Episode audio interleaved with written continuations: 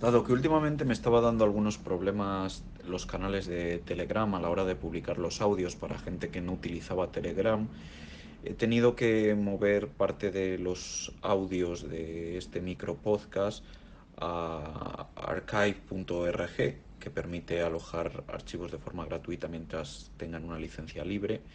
Y además he habilitado en mi propia web, en mi propio blog, una forma de también poder visualizar estos archivos, ya que, como digo, actualmente el widget de Telegram que antes permitía reproducir desde web estos audios que grabo en este canal ya no funciona, y he visto una reducción pues muy drástica de los oyentes de las cosas que publico.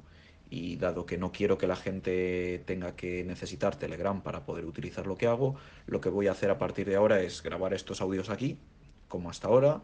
Los que estáis suscritos a este canal los recibiréis los primeros, y posteriormente lo exportaré para que aparezca en el feed del podcast en general. Este feed además va a aparecer en iTunes y en Spotify, por ejemplo. También os podéis suscribir por RSS. He dejado los enlaces en la descripción del canal para que, si preferís seguirlo de otra forma, lo podáis hacer.